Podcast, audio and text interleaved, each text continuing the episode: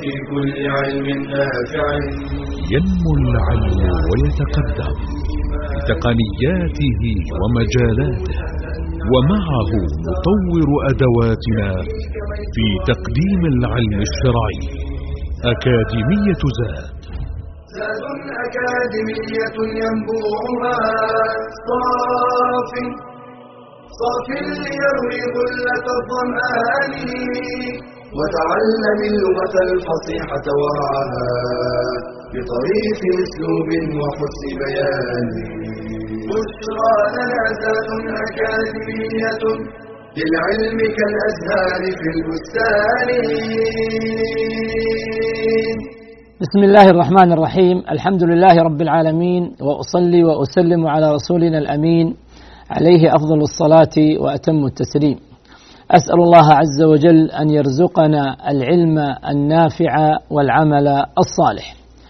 نبدأ بإذن الله معكم أيها الإخوة والأخوات هذه اللقاءات المباركة إن شاء الله وعددها أربعة وعشرون لقاء نتحدث فيها عن هذا العلم الجميل العظيم الذي للأسف الشديد كثير من الشباب يرى أن هذا العلم صعب المنال والوصول إليه فيه من العوائق العديدة الكثيرة. بينما إذا دخل في هذا العلم وبدأ يتعلم هذا العلم يجد أنه علم سهل المنال يسير.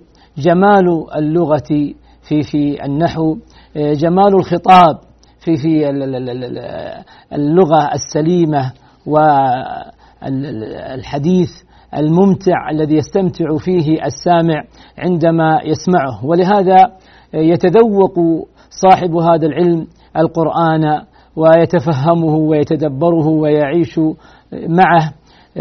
لاحظ قول الله تعالى إنما يخشى الله من عباده العلماء.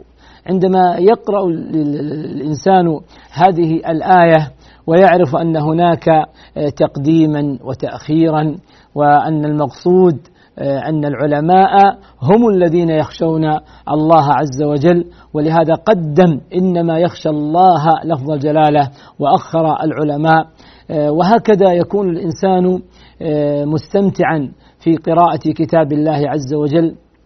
مستمتعا في قراءة كتب أهل العلم والسبب في ذلك هو هذا العلم. هذا العلم الرائع الجميل لغة القرآن هذه اللغة العربية. إن شاء الله نعيش معكم هذه الأجواء الجميلة الممتعة خلال هذه اللقاءات التي كما أشرت آنفا أربعة اللقاءات عددها أربعة وعشرون لقاء ننتهي منها بإذن الله أو فيها من هذا المنهج الذي أعده لكم مختصون في هذه المجموعة. جزاهم الله خيرا. بسم الله الرحمن الرحيم. مع أول لقاء وأول درس يتحدث عن التعريف في هذا العلم علم النحو. وقد ذكر من حيث اللغة لهذا لهذه الكلمة النحو عدة معاني. فمن معانيها القصد. ومن معاني هذه الكلمة من حيث اللغة سار على إثره أي نحى نحوه. نحى نحوه أي سار على إثره. ونحوت بصري إليه أي صرفت إليه البصر. ومررت برجل نحوك أي مثلك. جمع هذه المعاني وأنا لا أريد أن أستطرد كثيرا في المقصود في اللغة لأن المقصود هو ما وراء ذلك من حيث الاصطلاح. جمعها الناظم بقول النحو سبع معان قد أتت لغة. جمعتها ضمن بيت مفرد كمل قصد ومثل ومقدار وناحية نوع وبعض وحرف فاحفظ هذا الأمثلة والمثل التي يذكرها بعد ذلك. فالمقصود أن النحو من حيث اللغة له عدة معاني. وأنا أقول من حيث اللغة لأن حيث ما تضاف إلا إلى جمل ما تضاف إلى مفردات ما يقال من حيث اللغة. وهذه من الأخطاء التي يخطئ فيها كثير من المتحدثين والخطباء. يظن أن حيث تضاف إلى مفردات فيقول من حيث اعتبار كذا وكذا من حيث القصد. والصحيح أن تقول من حيث الاعتبار من حيث القصد. لأن حيث لا تضاف إلا إلى جمل. ولهذا قال ابن مالك وألزموا إضافة إلى الجمل حيث وإذ وأي نون يحتمل إفراد إذ إلى آخر الأبيات. آه، معليش هذه بداية ربما تنقلكم آه، هذه النقلة المتقدمة في ألفية بن مالك لكن كل هذه قواعد يسيرة للغاية. يعني هذه حيث قاعدتها أنها ما تضاف إلى مفردات.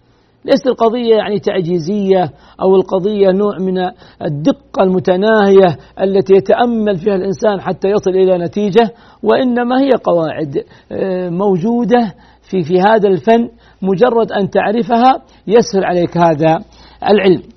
ثم ذكر صاحب هذه آه، الملزمة الرائعة النحو اصطلاح قال علم يبحث في أصول تكوين الجملة وقواعد الإعراب فيحدد الخصائص التي تكتسبها الكلمة من موقعها الإعرابي وبناء عليه يتعامل معها بإعطائها الحكم الإعرابي من الرفع أو النصب أو الخفض أو التقديم أو التأخير. يعني أيضا نحن لا نريد أن نصعب هذا العلم. فالمقصود في النحو آخر الكلمة. المقصود في هذا العلم النحو آخر الكلمة. من حيث الرفع والنصب والجزم والجر. النحو لا علاقة له في أول الكلمة وفي وسط الكلمة. هذا علم آخر. علم الصرف ونحو ذلك. إنما المقصود بهذا العلم وهو علم الإعراب. علم النحو.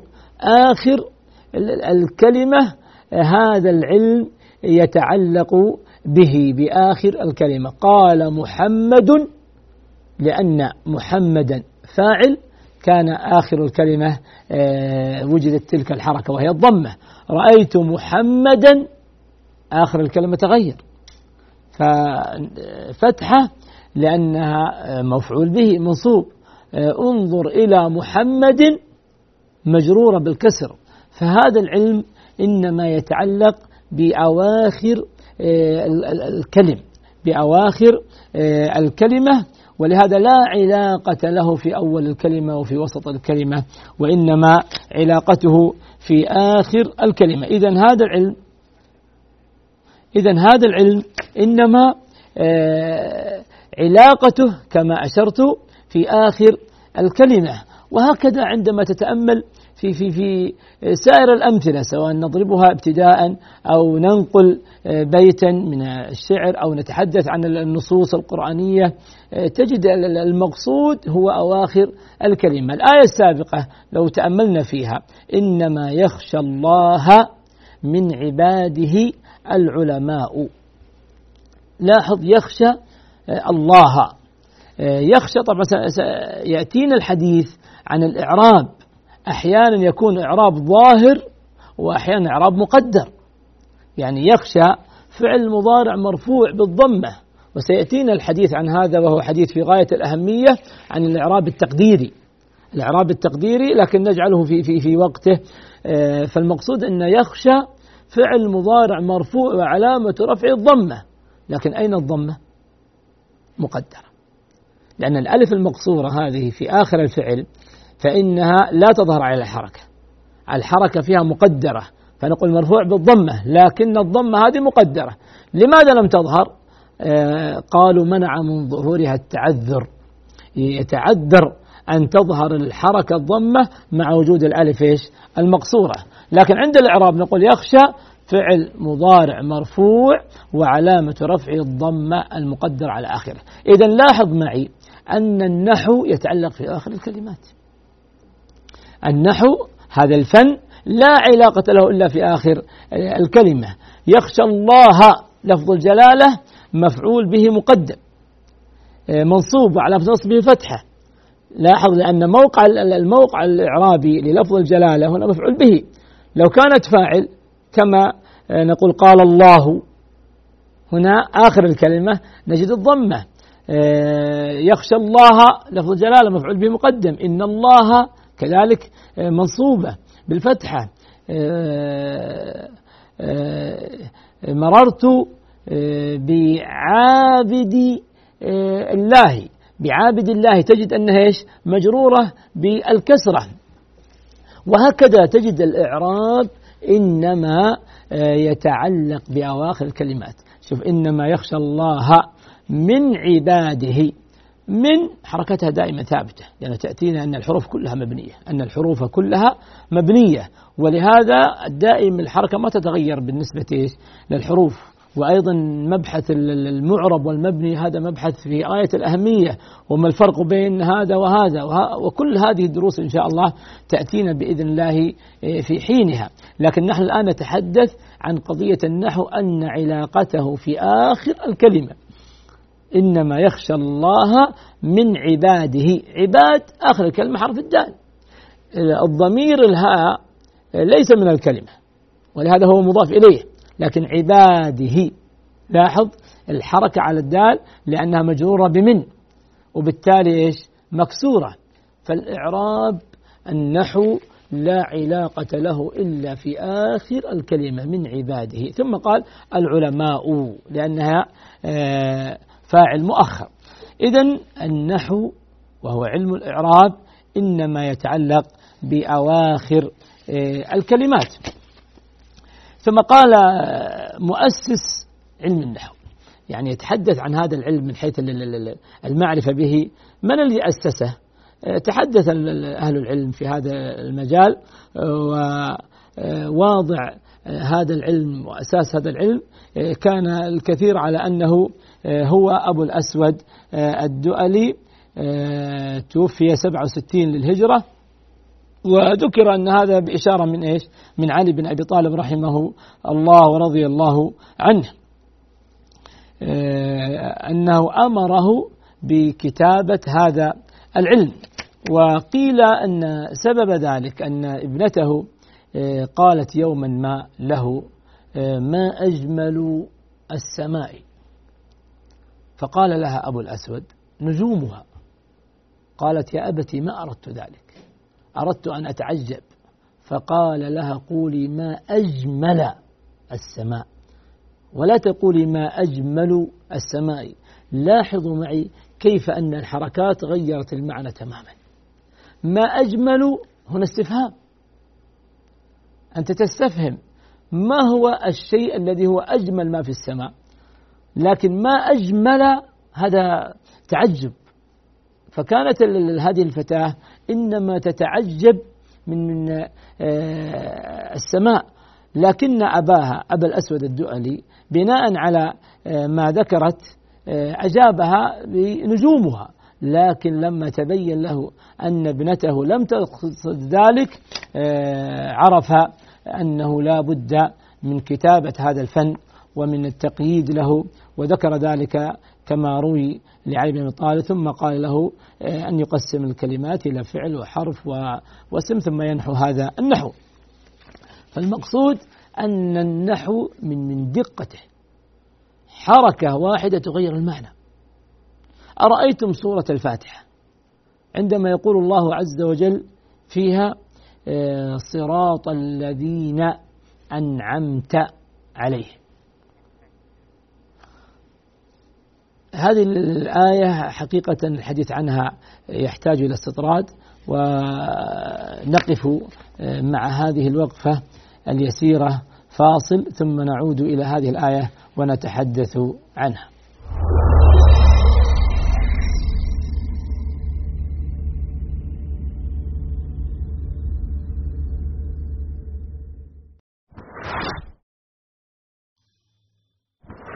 هل أنت حريص على تصحيح عباداتك؟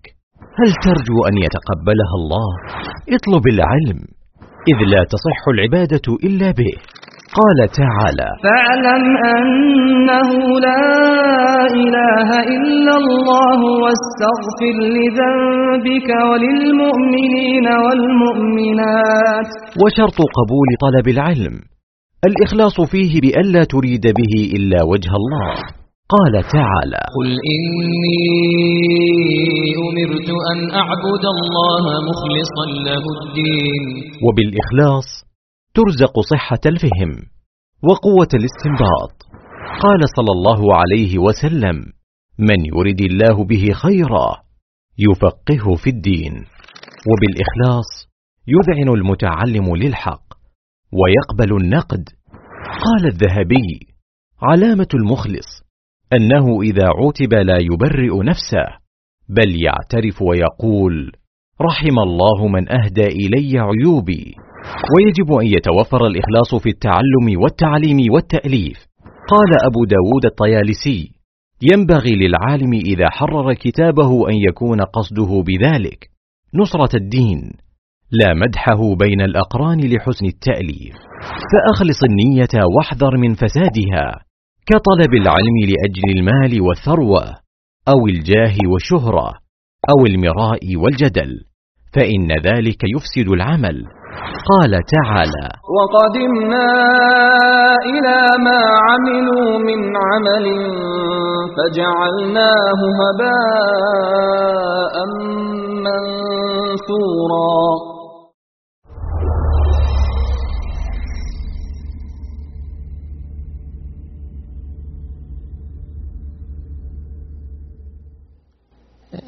نعود في الحديث عن هذه الآية العظيمة في سورة الفاتحة. وكيف أن الحركة إذا غيرت يتغير المعنى تماما. فعند قول الله تعالى صراط الذين أنعمت عليهم. لو أن شخصا قال صراط الذين أنعمت عليهم. غير الفتحة إلى ضمة. هنا آه، المعنى كله تغير. المعنى تغير تماما آه، من فتحة إلى ضمة والمقصود هو تغيير الحركات. وإلا فإن التاء هذه مبنية. يعني ليس التغيير هنا تغيير إعرابي وإنما التغيير للخطاب. فالصراط الذين أنعمت أنت تخاطب. صراط الذين أنعمت أنت تتحدث عن نفسك. وإلا فإنها تاء الفاعل في آه، الأسلوبين والصيغتين. يعني عند إعراب أنعمت نقول تاء ضمير متصل آه، في محل رفع فاعل مبني على الفتح. وأنعمت مبني على الضم. الإعراب واحد لكن تغيرت الفتحة إلى ضمة. تغير المعنى تماما. المعنى تغير تماما. بل ربما لو كان يقول ذلك معتقدا لخرج من دائرة الإسلام بحركة واحدة. من حركة الفتحة إلى ضمة. لأنه أسند الآن هذه النعمة له. صراط الذين أنعمت عليهم. فتغير المعنى تماما. ولهذا آه، في غاية الأهمية آه، معرفة هذا الفن وهذا العلم في في في الخطاب. وللأسف الشديد تجد بعض المتحدثين أحيانا آه، يخطئون كثيرا بين تاء المتكلم وتاء المخاطب. فهو الآن يتحدث عن نفسه ويقول أنا ذهبت وخرجت وأتيت. أنت الآن تخاطب شخصا آخر. تقول له ذهبت وخرجت وأتيت. أنت ما تتحدث عن نفسك. عندما تتحدث عن نفسك تقول أنا ذهبت وقرأت وفعلت. فهنا تتحدث عن نفسك فتكون التاء هنا مبنية على الضم. فهي حركة واحدة لكن المعنى يتغير تماما. أبو الأسود الدؤلي لما سمع ابنته آه، ذكرت ذلك الخطاب وهذه الجملة بتغيير من ضمة آه، إلى فتحة عند الصواب لأنها تريد أن تتعجل لكن هي لم تجعل ذلك لم تقل ما أجمل آه، إنما قالت ما أجمل السماء. فتغيرت صيغة العبارة الآن أصبحت استفهامية. ولهذا المعنى يتغير تماما بتبديل حركة آه، إلى حركة آه، ولهذا كان آه، نشأة أو بداية من أسس هذا العلم ومعرفة هذا العلم. فجاء في بعض الروايات أن عليا أن علي بن أبي طالب رضي الله عنه أشار إليه بكتابة هذا الفن على نحو ما أراد. ولهذا من أسباب تسمية هذا العلم النحو أنه قال انحو ذلك آه، الشيء. فهذا أساس هذا الفن هو البداية من أبي الأسود آه، الدؤلي رحمه الله رحمة واسعة. قال وهو رحمه الله الذي وضع الحركات المعروفة بالفتحة والضمة والكسرة عندما اختار آه، كاتبا وأمره أن يأخذ المصحف وصبغا يخالف لون المداد وقال له إذا رأيتني قد فتحت فمي إذا رأيتني قد فتحت فمي بالحرف فانقط نقطة فوقه على أعلاه فإن ضممت فمي فانقط نقطة بين يدي الحرف هكذا فبين له ما ما هو العمل الذي يسلكه معه حتى يبدأ في التأليف في هذا الفن.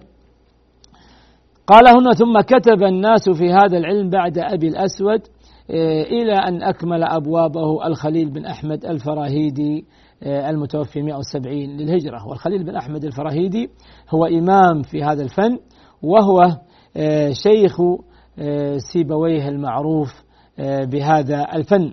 فأخذ عن الخليل هذا الفن تلميذه سيبويه أبو بشر عمرو بن عثمان. والمتوفي 180 للهجرة. ثم أكثر من التفاريع ووضع الأدلة والشواهد من كلام العرب لقواعد هذا العلم حتى أصبح آه، كتاب سيبويه أساسا لكل ما كتب بعده في علم النحو. يعني أصبح إذا قيل آه، الكتاب فالذهن مباشرة آه، ينصرف إلى كتاب سيبويه في هذا الفن. فسيبويه أصبح هو المشار إليه بهذا العلم. ولا شك أن آه، كثيرا من الأسئلة سوف تأتينا آه، تتعلق في في مادة الإعراب. مادة الإعراب التي هي بيت القصيد كما أشرت آه، آنفا. ولهذا إن شاء الله نأخذ الأمثلة المتنوعة المتعددة التي تبين لنا المقصود في هذا الفن وفائدة هذا الفن. فعندما يقول آه، القائل آه، آه، قرأت الدرس. قرأت الدرس. لاحظ الدرس لأنها مفعول به. كانت منصوبة بالفتح. لكن لو قال الدرس يسير. الدرس هنا لأنها مبتدأ فتتغير الحركة من الفتحة إلى الضمة فالمبتدأ مرفوع. آه، آه، انظر إلى آه، طريقة الدرس عند المدرس. طريقة الدرس. الدرس هنا كانت عليه حركة إيش؟ الكسر لأنه مجرور. وهكذا تجد أن الكلمة تتغير بسبب موقعها الإعرابي. عندما يتطلب الموقع الإعرابي رفعا تكون مرفوعة. وعندما يتطلب الموقع الإعرابي نصبا تكون منصوبة. وعندما يتطلب جرا تكون مجرورة وعبارة الجر هي عبارة البصريين وعبارة الخفض هي عبارة الكوفيين. يعني تجد في بعض الكتب الخفض لأن صاحبه كوفي. وتجد بعض الكتب الجر لأن صاحبه بصري. فإذا هذه الكلمات إنما تتغير بتغير موقعها الإعرابي. هذا هو النحو. إذا تغيرت الكلمة لا لا على سبيل تغيير الموقع الإعرابي فإنه ليس آه، نحوا ولا يكون من هذا الباب. مثل حيث وحيث وحيث فإن تغييرها لم يكن بسبب الموقع الإعرابي. ولهذا تبقى الكلمة مبنية. وإن تغيرت في أواخرها لأن التغيير لم يكن ناتجا عن تغيير المواقع الإعرابية. الكلمة التي تتغير من حيث الموقع الإعرابي آه هذا هو النحو. هذا هو النحو الذي يغير آخر الكلمة. لا يطلق الكلام هكذا جزافا نضع ضمة في موضع الفتحة ونضع فتحة في موضع الجر. هنا طيب الأخ وليد من السودان حياك الله. السلام عليكم. وعليكم السلام ورحمة الله وبركاته. كيف حالك يا فضيلة الشيخ؟ الله يحييك. تفضل يا وليد. أخبارك الله طيب؟ الله يسلمك الله يعطيكم العافية. يا شيخ عندي سؤال بس آه، هل هل هل يعني هذا أن أبو الأسود الدؤلي هو الذي وضع الضم والفتحة والكسرة أو أنها كانت موجودة في كلام العرب زمان؟ نعم. واضح يا شيخ؟ اي نعم. جزاك الله خير الله يجزاكم خير بارك الله فيكم الأخ وليد يسأل هذا السؤال وأنا يعني عتابي على الأخ وليد إيه، كثيرا لأن كثيرا من الإخوة حقيقة مع حبي لهم واحترامي لهم من السودان هم أكثر ما يخطئون في تاء الفاعل. ما هو السبب؟ آه، الله أعلم ربما آه، وإن كان والحمد لله آه، كثر منهم آه، على علم ومعرفة بذلك لكن هذا الخطأ يكثر عند من رأ- رأيت وربما هم آه، ولا شك أنهم قليل من من آه، هؤلاء من الشعب السوداني. لكنه خطأ موجود. يقول ذهبت وقرأت وهو يتحدث عن نفسه وهو يتحدث عن نفسه. ولهذا آه، نحذر من هذا الخطأ سواء الإخوان من من السودان أو من سائر الدول. نحذر من هذا الخطأ وننتبه عند خطابنا وعند حديثنا. الأخ وليد يسأل هذا السؤال الجميل الرائع وحقيقة آه، يعني هذا السؤال ما يتعلق بهذا العلم فقط وإنما يتعلق بكافة العلوم. هو يسأل الآن إذا قلنا أن أبا الأسود الدؤلي هو الذي وضع آه، هذه الحركات ألم تكن موجودة قبل ذلك؟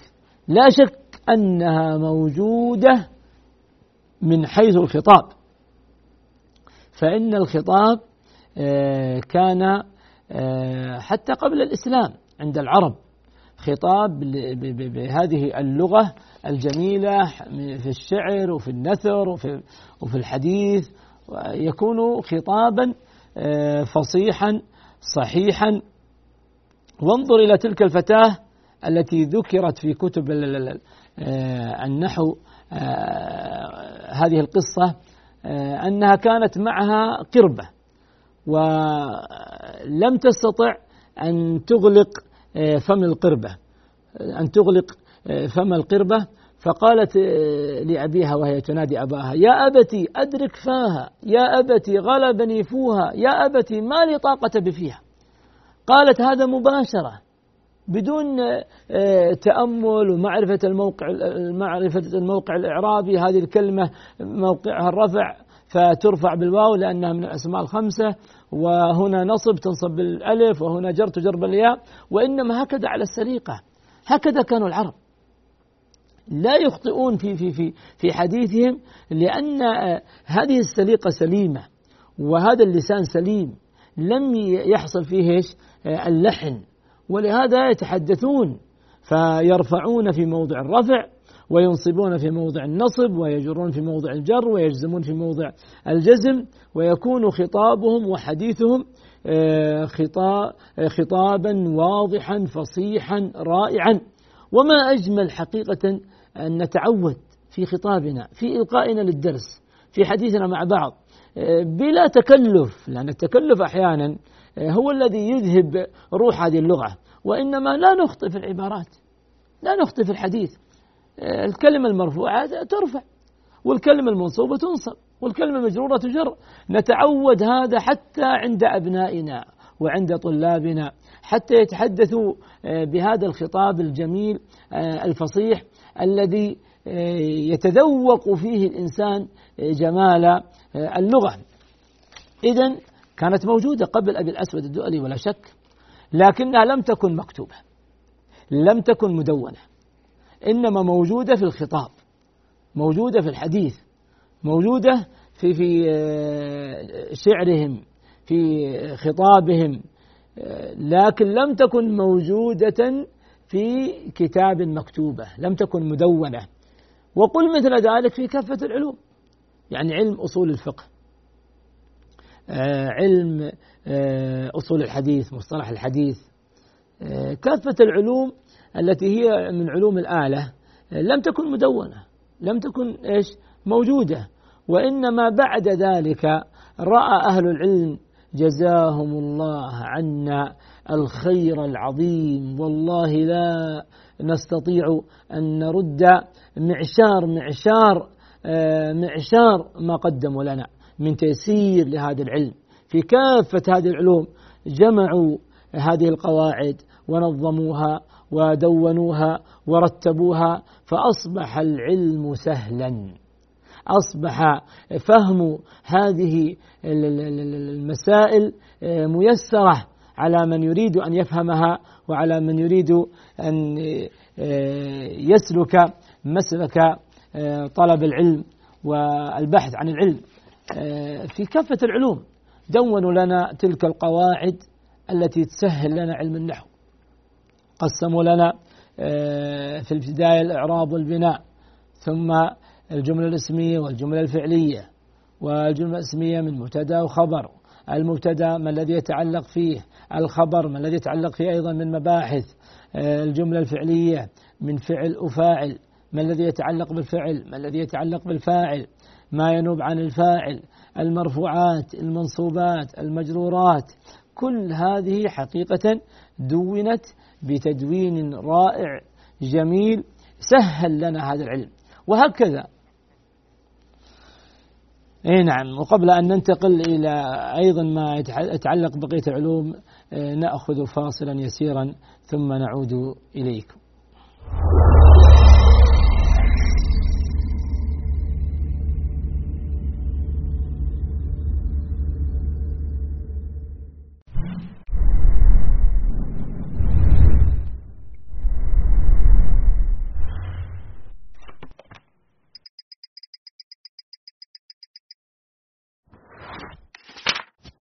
كلمة ترفعك إلى رضوان الله وكلمة تنزلك إلى سخطه. هكذا هي خطورة اللسان. قال عليه الصلاة والسلام إن العبد ليتكلم بالكلمة من رضوان الله لا يلقي لها بالا يرفعه الله بها درجات. وإن العبد ليتكلم بالكلمة من سخط الله لا يلقي لها بالا يهوي بها في جهنم. والصوم هو المدرسة الربانية لتهذيب اللسان وتحفظ الإنسان من مساوئ الأخلاق فلا يكتمل الصيام إلا بحفظ اللسان عن الآثام فلا غيبة ولا نميمة ولا كذب ولا فحش بل ولا رد الشتم. قال عليه الصلاة والسلام الصيام جنة فإذا كان يوم صوم أحدكم فلا يرفث يومئذ ولا يسخب فإن سابه أحد أو قاتله فليقل إني امرؤ صائم. فإن آثام اللسان قد تمحو ثواب الصيام. ففي الحديث من لم يدع قول الزور والعمل به فليس لله حاجة في أن يدع طعامه وشرابه. فالعاقل يضع على لسانه ميزانا يضبط كلامه. فإن كان خيرا نطق به وإلا سكت. قال عليه الصلاة والسلام ومن كان يؤمن بالله واليوم الآخر فليقل خيرا أو ليصمت.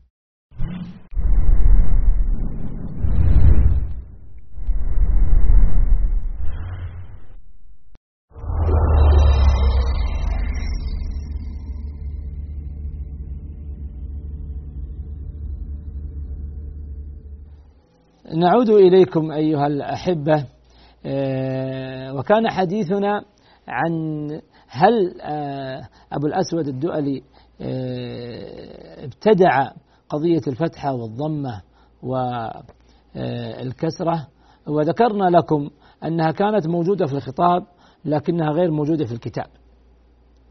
وأشرنا إليكم أن هذا لم يكن مقتصرا على علم النحو وإنما كافة العلوم. أهل العلم سهلوا لنا الوصول إلى هذه العلوم بسبب ما وضعوا من تقسيم وإبداع وأنواع وأيضا آه، جمع وحصر المتشابهات مع بعض والمتفرقات يفرقون بينها. وهذه موجودة إشارة لها في بعض النصوص. عندما يقول النبي صلى الله عليه وسلم سبعة يظلهم الله في ظله يوم لا ظل إلا ظله. يجعل هناك سبعة أصناف من الناس فتجد أن هذا التقسيم يسهل لك المعلومة يسهل لك الوصول إلى آه، العلم النافع. آه، بل الله عز وجل في في في آه، القدر جعل من مراتب القدر مرتبة الكتابة. والله عز وجل قادر بعلمه بلا كتابة شيء. أن يكون ذلك محفوظا ومحددا ويحاسب عباده عليه لكن الله عز وجل جعل بعد هذا العلم أيضا يكتب كتابة أزلية في الأزل وكتابة عمرية في العمر وكتابة حولية سنوية وذكر أيضا بعض العلم كتابة يومية كل يوم هو في شأن. هذه الكتابات إنما تبين لنا التنظيم والترتيب. وإلا فإن الله عز وجل كما أشرت آه، قادرا على آه، أن يكون كل ذلك محفوظا بعلمه عز وجل. لكن هو درس لنا أن هذا التنظيم وهذا الترتيب وهذا السبر وهذا التقسيم آه، يسهل لك الفهم يسهل لك الوصول إلى ما تريد من من العلم. هكذا قام أهل العلم جزاهم الله عنا خير الجزاء بتسهيل لنا هذه العلوم بتعددها وتنوعها بتدوينها بكتابتها بتقييدها. ثم بعد ذلك آه، أخذ آه، كل جيل آه، من الأجيال هذه المادة وفهمها وأوصلها إلى غيره. إذا خلاصة درسنا اليوم. أيها الإخوة والأخوات أننا تحدثنا ابتداء عن هذه المادة آه، من حيث آه، اللغة ثم آه، بينا لكم من حيث الاصطلاح أنها تتعلق في آخر الكلمة. أن النحو لا علاقة له إلا في آخر الكلمة. لا علاقة له في أولها ولا في وسطها. هذا علم آخر. إنما علم النحو علاقته في آخر الكلمة فتنطق آه، الكلمة نطقا صحيحا سليما من حيث الإعراب ما تخطئ ما ترفع كلمة تستحق النصب ما تنصب كلمة تستحق آه، الفتح أيضا كذلك ما تجر كلمة تستحق أيضا كذلك الرفع آه، وكذلك ما ترفع كلمة تستحق الجر وإنما تعرف هذه الحركات وأن الضمة للرفع والفتحة للنصب والكسرة للجر والسكون للجزم وسيأتي الحديث عن عن ذلك. من الأخطاء التي يعني هي ما تليق وهذه إن شاء الله نتحدث عنها في المستقبل. يعني لو جاءنا شخص مثلا قال فعل مضارع مجرور. نقول لا لا لا لا لا هذا خطأ شنيع للغاية. الجر هذا ما له علاقة بالأفعال. الجر علاقته بالأسماء. يعني ما تقول شيء آه، تحكم عليه بأنه مجرور إلا إذا كان اسما. تقول هذا اسم مجرور. أما فعل مجرور أبدا هذا غير صحيح إطلاقا. كذلك العكس. ما تقول آه، اسم مجزوم. الجزم هذا من خواص الأفعال. فالمقصود يا أيها الإخوة والأخوات أننا نتعلم هذه البدايات حتى ننطلق منها إن شاء الله.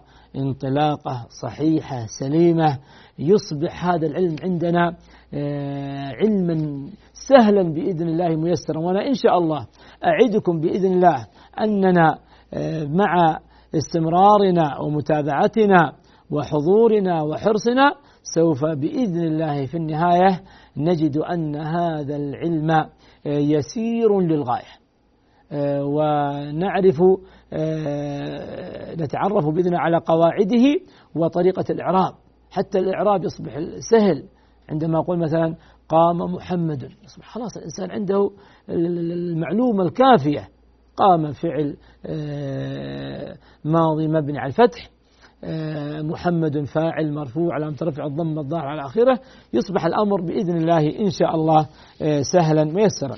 ثم تحدثنا عن بداية هذا العلم ومعرفة هذا العلم وأن أبا الأسود الدؤلي آه، سمع من ابنته تلك الجمل التي هي خطأ ثم مباشرة ذكر ذلك لعلي وأمره أن يؤلف هذا المؤلف. ثم بعد ذلك أخذ هذا العلم آه، أبو الخليل الخليل بن أحمد الفراهيدي آه، أخذه عن أبي الأسود آه، الدؤلي وكان إماما فدا في هذا العلم ثم أخذه عنه الإمام المشهور في هذا الفن في هذا الفن وهو سيبويه عندما ألف كتابه الرائع الكتاب في هذا الفن وأصبح إذا قيل آه، الكتاب مباشرة ينصرف الذهن إلى سيبويه. فجزاهم الله عنا خير الجزاء. أولئك العلماء الكبار الذين سهلوا لنا آه، هذا العلم وأصبح في متناول اليد. ألفت حقيقة فيه آه، كتب كثيرة متنوعة متعددة. بعضها نظم وبعضها نثر. من أشهر النظم فيه ألفية بن مالك. ألفية بن مالك هي ألف بيت آه، خاصة في هذا الفن. في أواخرها تحدث عن الصرف رحمه الله تعالى لكن يعني أكثر هذه البيوت التي دونها إنما هي عن هذا العلم علم النحو. طبعا اختصر هو الألفية كانت الكافية ثلاثة ألاف بيت. ولهذا أشار في آخرها قال وأحصى من الكافية الخلاصة. كما اقتضى غنى بلا خصاصة. يعني أن هذه الألفية أحصت الخلاصة من إيش؟ الكافية. آه، أيضا من الكتب التي سبحان الله متداولة ومشهورة كتاب الأجرومية لابن آه، أجروم رحمه الله. وهذه الأسماء طبعا الأعجمية. قال أهل العلم آه، انطقها ولا بأس في في في في في, في, في نطقها لأنها من الأسماء التي يختلف النطق فيها من. فالمقصود أن هذا العالم آه، نحسبه والله حسيبه أنه صادق. ألف هذا المتن المبارك الذي قل أن تجد عالما درس النحو إلا وابتدع بهذا الكتاب. الأجرمية كتاب جميل رائع للغاية. هو نثر وليس نظما. آه، دونه المؤلف رحمه الله تعالى آه، مبينا مفهوم الكلام عند النحاة آه، ثم تحدث عن آه، علامات الرفع وعلامات النصب وعلامات الجر ثم تحدث عن الأفعال ثم أدوات النصب ثم أدوات الجزم ثم المرفوعات ثم المنصوبات ثم المجرورات ثم ختم كتابه.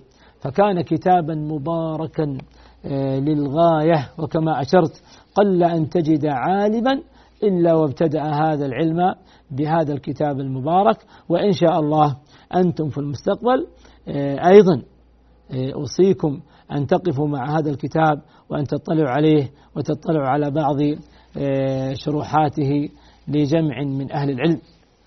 أسأل الله عز وجل بأسمائه الحسنى وصفاته العلى أن يسهل لنا علم النحو وأن ييسر لنا هذا الفن لكي نصل إلى آه، تدبر القرآن والعيش مع القرآن آه، وتذوق هذه اللغة الجميلة الرائعة بهذه الفصاحة وإن شاء الله يتيسر ذلك لنا جميعا. آه، جزاكم الله خيرا. والحمد لله الذي بنعمته تتم الصالحات. وآخر دعوانا أن الحمد لله رب العالمين. يا راغبا في كل علم نافع متطلعا لزيادة الإيمان وتريد سهلا النوال ميسرا يأتيك ميسورا بأي مكان. زاد زاد أكاديمية ينبوعها صاف صاف ليروي غلة الظمآن وتعلم اللغة الفصيحة ورعاها بطريق أسلوب وحسن بيان. بشرى لنا ذات أكاديمية للعلم كالأزهار في البستان.